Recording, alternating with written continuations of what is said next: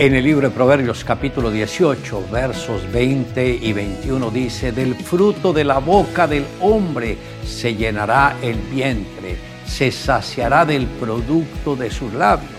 La muerte y la vida están en poder de la lengua, y el que la ama comerá de sus frutos. Hoy me gustaría tratar sobre el tema palabras de vida.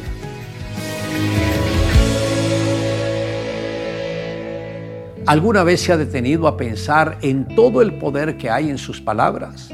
Recordemos que de la abundancia del corazón habla la boca, y nuestro corazón se alimenta de los pensamientos incorrectos que se van acumulando en nuestras emociones. Dios es un Dios de vida, por eso sus palabras conceden vida, pero las palabras de Satanás están cargadas de maldad, solo traen muerte y destrucción. El diablo odia a Dios y también a toda su creación. Esa fue la razón por la que engañó a Adán y a Eva, sembrando duda en el corazón de la mujer respecto a la verdadera intención de Dios al advertirles que no comieran del árbol prohibido.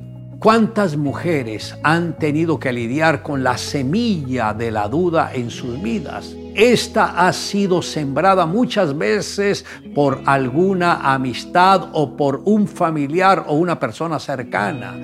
Todo comentario negativo al cual se le dé un lugar en la mente comienza a hacer su labor destructiva. Sabemos que la vida vino por una semilla que al ser concebida dio fruto. Del mismo modo, la intriga es una semilla diabólica que al ser aceptada en la mente concibe y da a luz la muerte. Satanás, a través de la serpiente, sembró la semilla de intriga diciendo: Dios les engañó porque él sabe que no van a morir, sino que serán abiertos vuestros ojos Ojos y conocerán lo bueno y lo malo. Dios es un egoísta que no quiere que sepan distinguir entre el bien y el mal. La mujer permitió que las palabras de Satanás, las semillas de maldad, entraran en su corazón. Por causa de esto vino el mal a la tierra. Posiblemente lo que usted está viviendo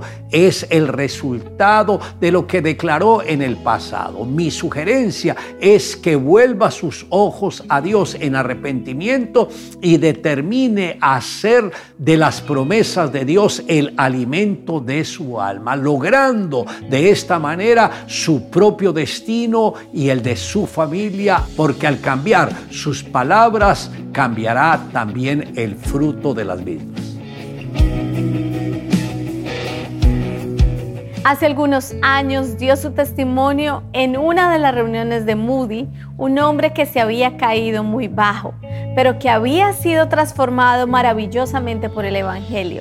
Él mismo decía que se desconocía, decía que era un hombre nuevo en un traje viejo y decía la verdad.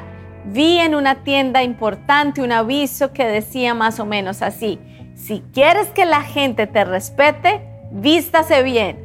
Esa es la idea que tiene el mundo acerca del respeto del mundo. ¡Qué absurdo! Un leproso puede vestirse bien, pero seguirá siendo leproso. Un hombre puede vestirse bien y seguir siendo adúltero. La mera profesión no ha de transformar a un hombre. Solo aquel que acepta a Jesús como su Salvador podrá decir: las cosas viejas pasaron, he aquí son todas hechas nuevas. Como el hijo pródigo que llegó a la casa del padre con su ropa andrajosa y el padre le dio una túnica nueva. Solo Jesús puede limpiarnos de una vida de pecado y vestirnos con su gracia y perdón. Le invito a que me acompañe en la siguiente oración. Amado Dios, gracias porque en tu infinita misericordia preparaste un fruto para cada uno de nosotros, el fruto de tu palabra, el fruto de las enseñanzas que nos enviaste a través de tus siervos. Gracias, Señor, porque ese fruto fue el que abrió los ojos de nuestro entendimiento para que nosotros pudiéramos conocerte, tener ese encuentro contigo y recibir de tu bendición. Te amamos, Dios. Dios, en Cristo Jesús. Amén. Declare juntamente conmigo: la muerte y la vida están en poder de la lengua, y el que la ama comerá de sus frutos.